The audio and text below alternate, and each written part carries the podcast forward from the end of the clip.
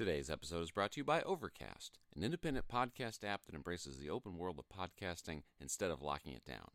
No exclusives, no premium content, no paywalls. Just a great podcast app for everyone. Get it for free in the App Store. Overcast. I got the fortunes of heaven in diamonds and gold. I got all the bonds, baby, that the bank could hold. And I got houses across the country, honey, end to end. And everybody, buddy, baby, wants to be my friend. Well, I got all the riches, baby, any man ever knew. But the only thing I ain't got, baby, I ain't got you. I got a house full of Rembrandt and priceless art, and all the little girls, they all want to tear me apart. And when I walk down the street, people stop and stare. Well, you think I'd be thrilled, baby, but I, I don't care, cause I got more good luck, honey, than old King Farouk. But the only thing I ain't got, baby, I ain't got you. I got a big diamond watch sitting on my wrist. I try to tempt you, baby, but you just resist. I made a deal with the devil, but I won't deny until I catch you in my arms. I can't be satisfied. I got a pound of caviar sitting home on ice. I got a fancy foreign car that rides like paradise. I got a hundred pretty women knocking down my door, and folks who wanna kiss me I ain't ever seen before. I've been around the world and all across the seven seas. He's been paid a king's ransom for what comes naturally, but I'm still the biggest fool, honey, this world ever knew. Who cause the only thing I ain't got, baby, I ain't got you. I ain't got you. I ain't got you. I ain't got you.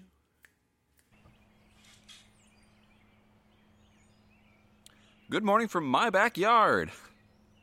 I'm set up between the fire pit and our newly dug pumpkin patch in the garden. I've got a cup of coffee nearby. The birds are doing their thing. Sounds nice. Life is kind of smaller like this, you know? Like, it's, uh, I, I crave, like, going for a hike or going to my favorite restaurant. Uh, yet at the same time, the extra time that we've all had at home is is kind of nice in some ways. Like, you know, more time that I'm actually spending with uh, with the family that you know I'm always finding excuses for not doing um, whenever I can get out in the wide world. Um, it's not all bad. I'm I'm craving a haircut. Uh, I don't know how many of you out there are, but I've got the COVID nineteen hair, and it actually needs a brush, and that's a first for my life. Um, I don't know. I kind of like it, I guess, but it's it's getting me outside of my comfort zone. Uh, it is it is weird and it's wonderful uh, to bring you this show uh, this quarter.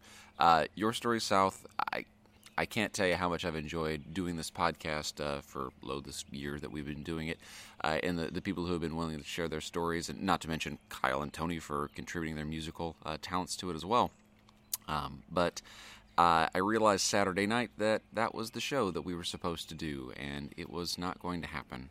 Uh, but we have planned ahead, and I have been uh, in contact with a few people who are willing and uh, able uh, to provide their stories uh, to us, and I've got three in this half of the show. I'm very excited to bring to you. Normally, uh, with a show, I have absolutely no idea what a storyteller is going to present, uh, but of course, these are pre recorded, uh, and I honestly think all of our storytellers did a fantastic job with it. The title of this episode is Together Apart, which we've all been on our Zoom meetings, we've all shared our telephone calls with our parents and our grandparents that we haven't been able to see. We're trying to stay connected, but at the same time, we're in these kind of insular lives. You know, you may be one of the people who has to go to work, for example. Um, you may not be. you may be working from home. You may be doing homeschooling that you weren't prepared to do uh, a few months ago.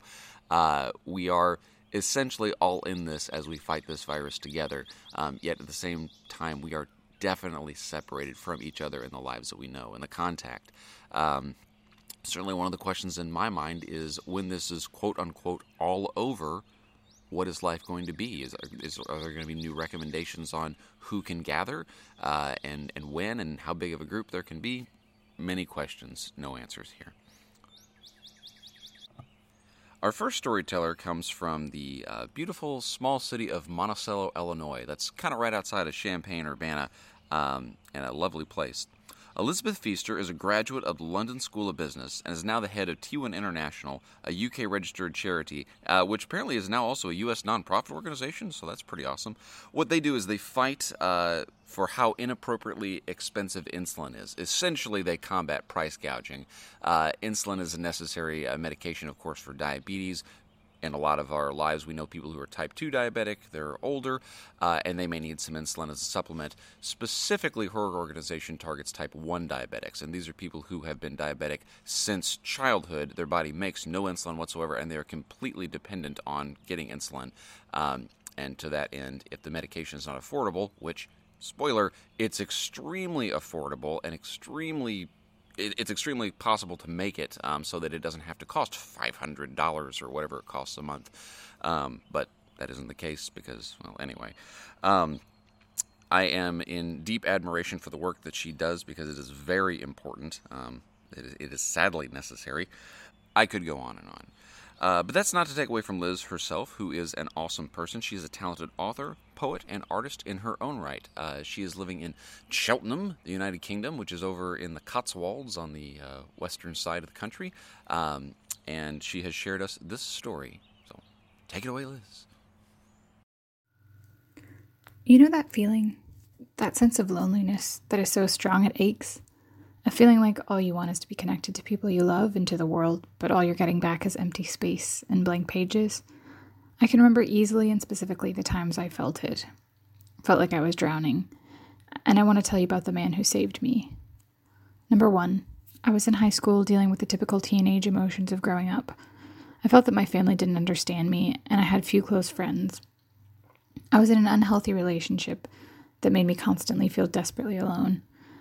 At the time, I worked at the local fledgling record store and spent some of my evenings and earnings on frequent trips to Borders bookstore. One day I pulled out Sonnets to Orpheus by a German poet with the same name as that of my current favorite band, Rainer Maria. I spent my next five two hour shifts at the record store devouring those sonnets and was introduced to the tragic and bewitching plight of Orpheus. The way Rilke brought nature and humanity together blew me away. Fear not the pain, wrote Rainer Maria Rilke. Let its weight fall back into the earth. For heavy are the mountains, heavy the seas. The trees you planted in childhood have grown, too heavy. You cannot bring them along. Give yourselves to the air, to what you cannot hold. Rilke wrote in German, and I was shocked by the fact that I was so enamored by the words that weren't even in their original language. I wish to this day that I could read German so that I could read Rilke in its native form. Rilke articulated so much with so few words and made me feel more connected to the natural world than I ever had. It sounds cheesy, but I don't have any better words to describe it other than this was the beginning of my love affair with Rilke, a man who died in 1926. Number two, I moved to England to study in 2011. I didn't know a soul when I arrived and I was incredibly scared. I'd kept up affairs with Rilke throughout college, dipping in when I felt especially lost or depressed. After graduating, I was again aimlessly roaming, unsure of my next move. What I thought my future would hold was actually not the case at all. By that time, Rainer had slipped off my radar. Shortly after arriving in London to begin my master's degree, I found a beautiful pocket version of his Book of Hours poems in a little shop in London. I had been experiencing many sleepless nights thinking, why did I come here? And can I do this? That little book ensured that I was revived by the transcendent power of his poetry. In his poetry collection called Ahead of All Parting, Rilke wrote, Losing too is still ours, and even forgetting still has a shape in the kingdom of transformation. When something's let go of, it circles, and though we are rarely at the center of the circle, it draws around us its unbroken, marvelous curve. Number three. Fast forward two years ago. I ended up in England permanently. Life was full of ups and downs, as life is, when I was suddenly and rapidly diagnosed with thyroid cancer. Having spent most of my life dealing with the chronic health condition of type 1 diabetes, I felt that this was simply another part of life that was barreling towards me. I've always been an anxious person, but biopsies, multiple surgeries, treatments, and being across an ocean from my family didn't help. I would find myself crippled by anxious thoughts and often unable to put those thoughts to rest at bedtime. I again turn to Rilke for comfort. One poem in particular has become my mantra for facing the empty canvas of the future alone. I know it by heart and repeat it often to try to ground myself. Quiet friend who has come so far, feel how your breathing makes more space around you. Let this darkness be a bell tower, and you the bell. As you ring, what batters you becomes your strength. Move back and forth into the change. What is it like, such intensity of pain? If the drink is bitter, turn yourself to wine. In this uncontainable night, be the mystery at the crossroads of your senses, the meaning discovered there. And if the world has ceased to hear you, say to the silent earth, I flow. To the rushing water, speak, I am. Rilke taught me to be patient, to practice gratitude, and to recognize that the world is so much bigger and more meaningful than one person. In many ways, Rilke saved me from darkness. Like a cat with nine lives, his words refresh me when it all becomes too much and I'd rather be done. If the metaphor can equal reality, he has six more savings ready for me. I know that being saved by a man is not very feminist. I also know that Rilke didn't save me, but he showed me that being alone can have its own kind of togetherness, its own kind of whole. I have to believe that things that make us feel whole must carry a special magic. So, what's your magic? While COVID 19 is isolating to say the least, the whole thing has me reflecting on the other ways that I isolate myself uh, from the rest of the world. The people I should go see, the people I should be more open with my feelings with. Um, it's an, been an interesting reflection in you know what it is to be connected to people when you can't do that. Our next storyteller is Bethany Willeford, uh, who hails from Central Illinois. She is a talented storyteller in her own right up and down. Uh, and you'll probably be seeing her on the podcast live uh, in the future, should that ever occur. Um, but uh, I'm really excited to bring her story today. Thank you very much, Bethany. Take it away. Together Apart, or The Story of How I Cope. How many books can you read in a week? How many shows and movies can you watch in a month? Do you feel pressured to be doing something, but do nothing at all? I get it. I know that feeling. Having the freedom to do anything when you want to, it's wonderful at first, but spirals downward into something that can feel like drowning. It's hard to pull yourself out. But that's where this story begins. Background I travel for work. This is a glamorous fact that lets me experience what it would be like to live in the boroughs of New York City or the remote beauty of Aspen, Colorado. From skyscrapers to mountains, to the Texas heat in the summer, I go, I experience, I come home. I have the perfect Instagram pictures to show off, leaving out the times I felt trapped with no way to escape. There's no picture to show how much I would have liked to have had someone there with me. What's it like to be on the road? For me, it's lonely. It is exhausting to ruminate on all of the things I should be doing with this time, but don't. So, I get back to the hotel and take a nap. Play a video game. Pace the hotel room. Try to focus, but decide it's probably not going to happen. Tell myself I'm going to go and work out this trip. Alone, which doesn't even happen when I'm at home. So, I should make new friends.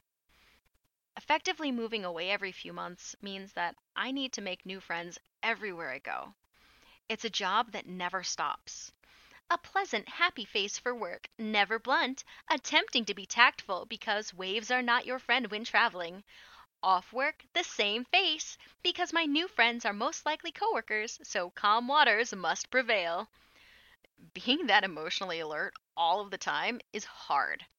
Like with any new friendship, there lurks the constant worry that this person won't like me. Don't mess it up. Be what they want. And I know that by the time we both feel comfortable enough to let those guards down, I'll be leaving to go home. Our relationship will be relegated to friendly acquaintance status on Facebook. The potential rarely lasts past a couple of weeks after I leave. I am, surprisingly, more of an introvert. You wouldn't guess that. Meet me for the first time, and I'm open with conversation and probably peppering you with questions. See me with my friends, and I'm loud, insistent with comments and jokes. I must be. I live in a space where I'm generally clever, yet the people around me are more so. It's a good hearted fight to supply a quip or throw in a story. There needs to be a great balance of timing and quick thought, and grace has never been my strong suit. So I'm loud instead. In smaller groups or one on one, we don't shy away from casually cooking dinner or reading books together, just recharging in each other's company.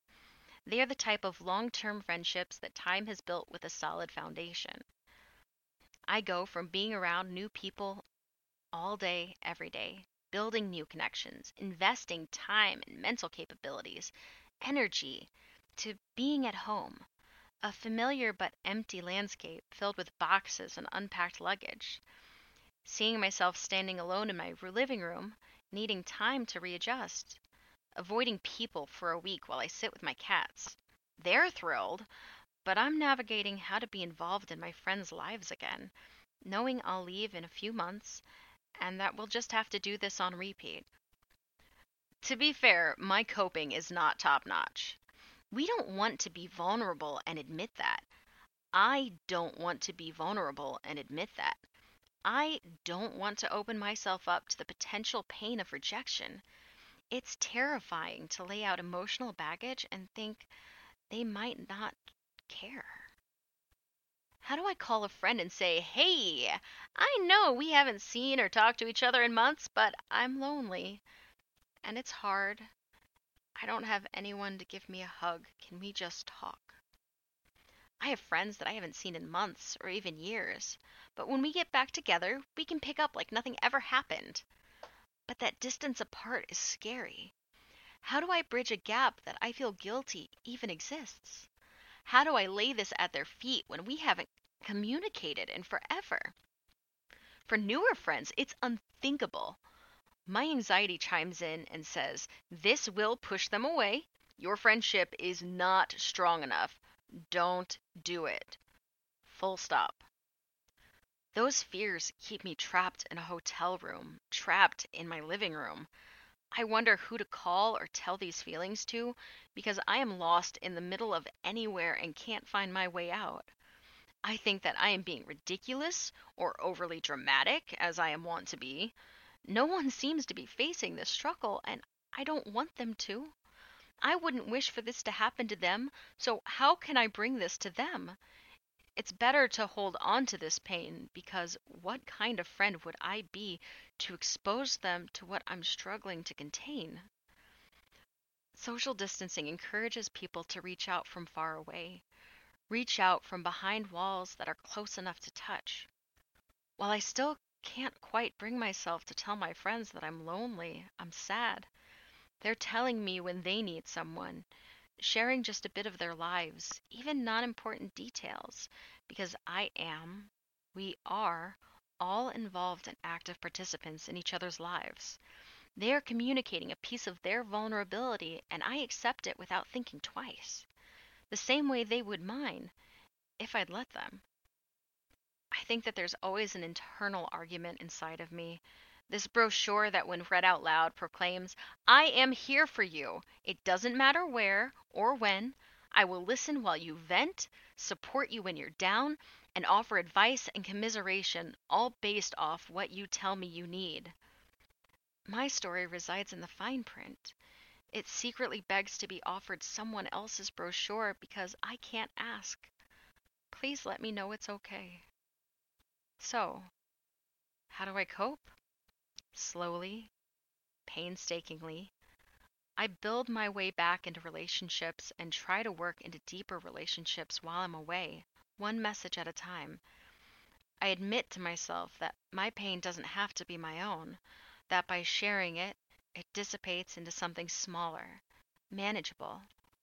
I take it one step at a time, not alone, just six feet away. Thank you.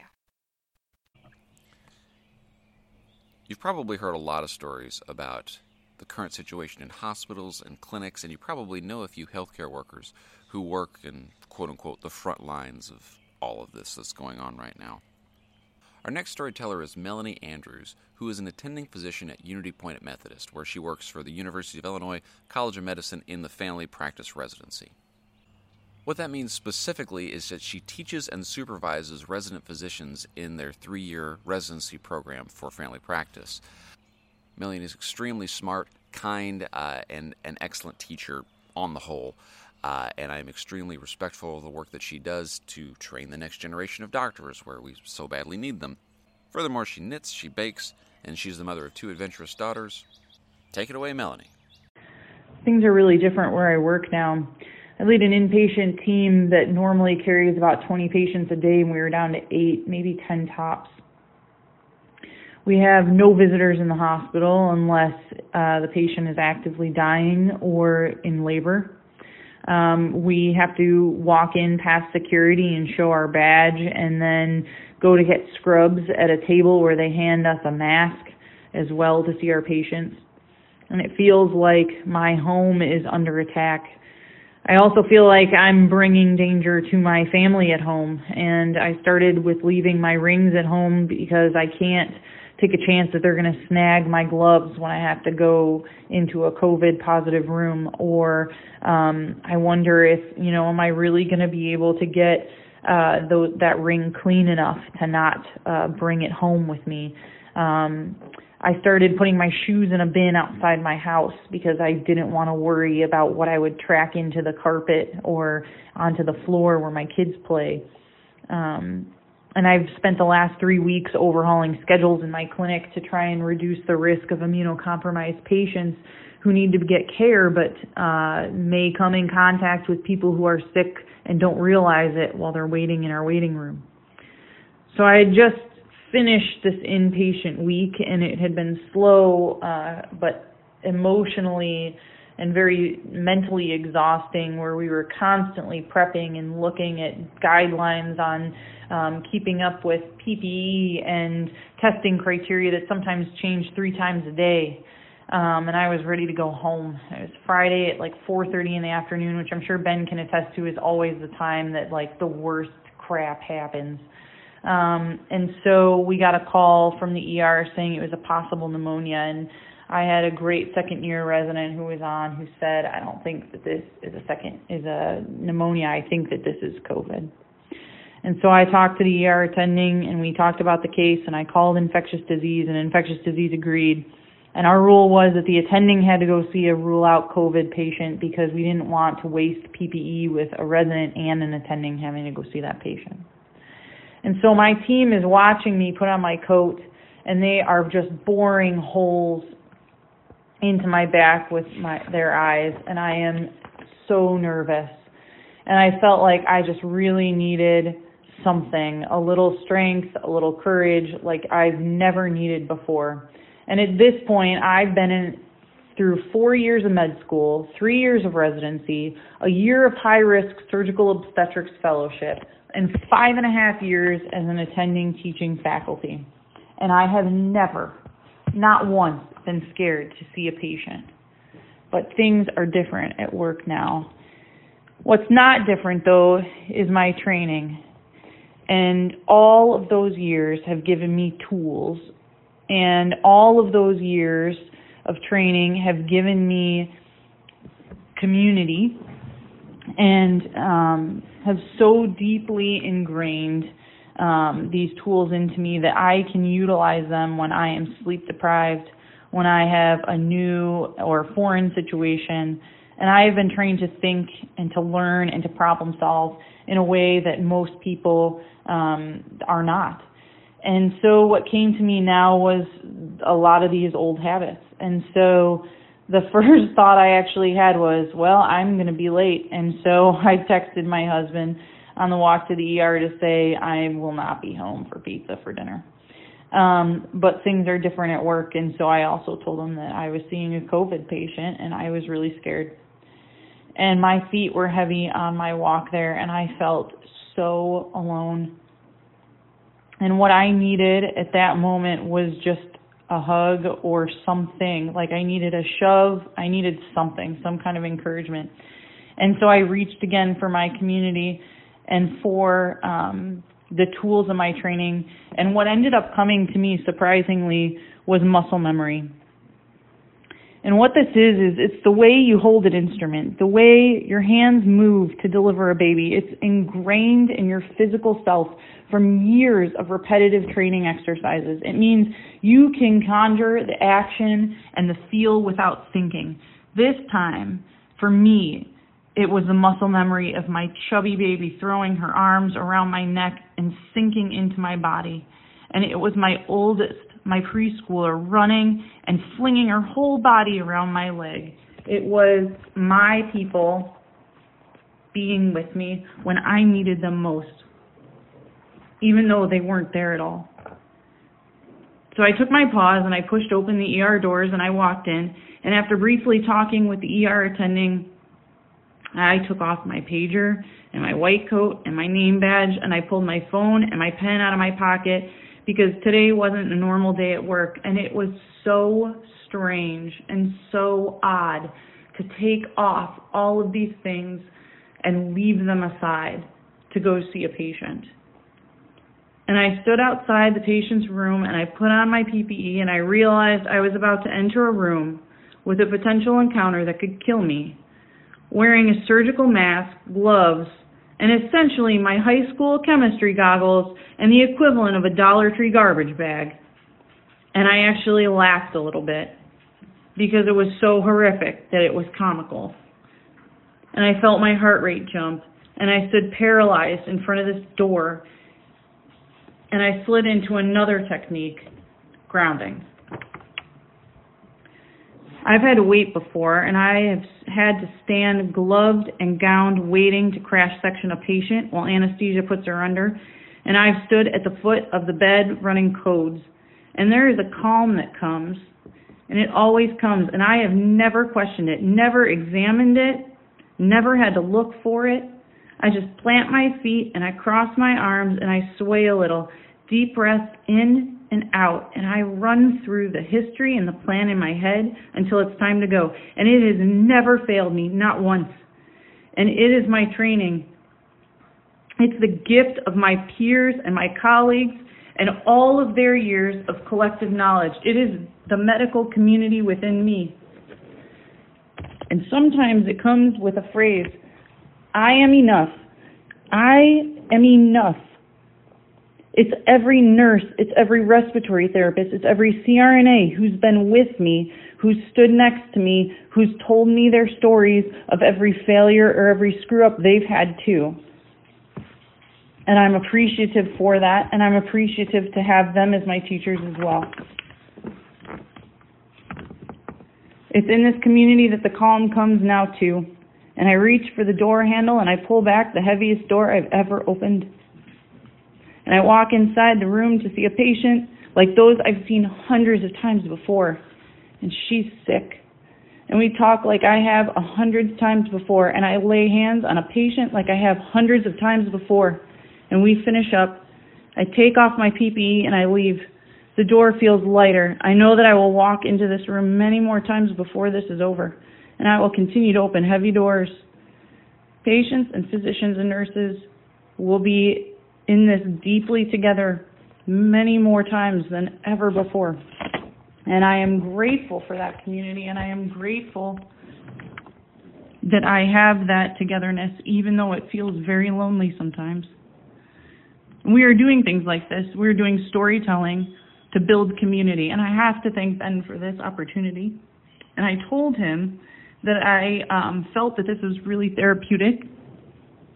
And I am grateful for his his friendship. I am also grateful for um, the community that we have down in Peoria. The windows of our hospital are covered with hearts and words of encouragement for our staff. The sidewalks outside have messages of love and hope from our community.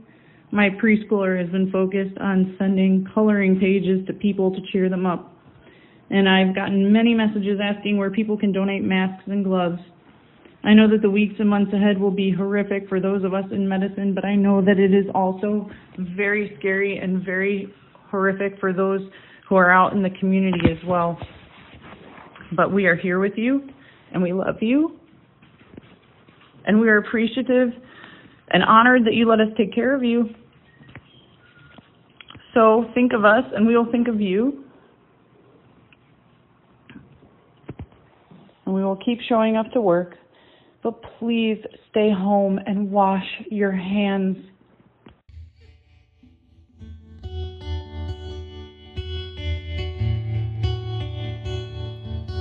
They hung a sign up in our town.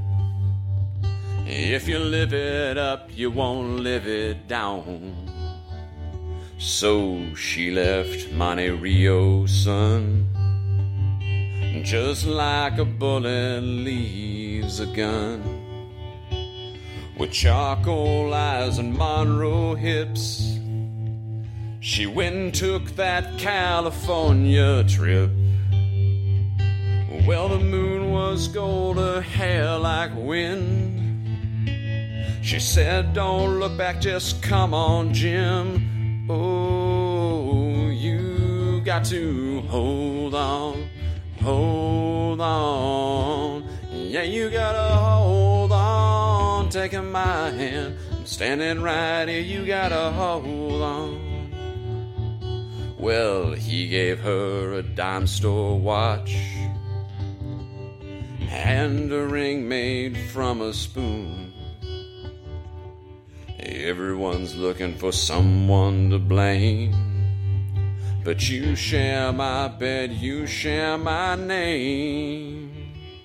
Well, go ahead and call the cops. You don't meet nice girls in coffee shops. And she said, Baby, I still love you. And sometimes there's nothing left to do. Oh, got to hold on, hold on. Yeah, you gotta hold on, taking my hand, standing right here. You gotta hold on. Well, God bless your crooked little heart. St. Louis got the best of me. I miss your broken china voice. And how I wish you were still here with me. Well, you build it up, you wreck it down. You burn your mansion to the ground. When there's nothing left to keep you here. When you're falling behind in this big blue world. Oh, you got to hold on,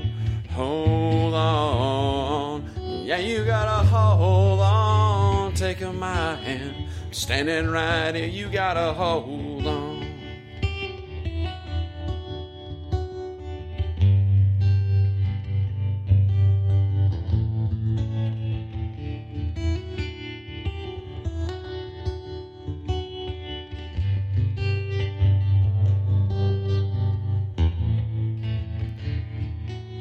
down by the riverside motel.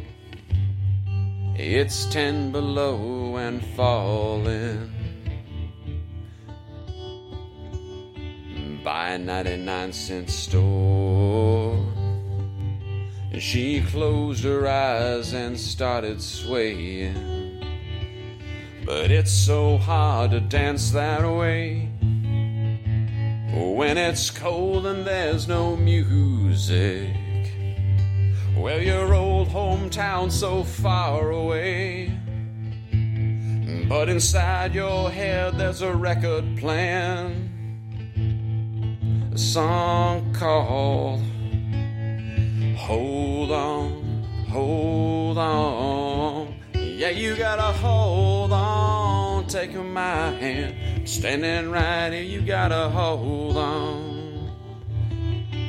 Hold on, hold on. You really gotta hold on. Taking my hand, standing right here, you gotta hold on.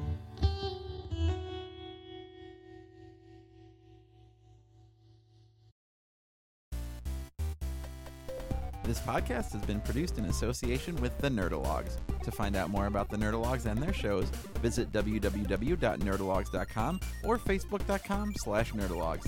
Thanks for listening.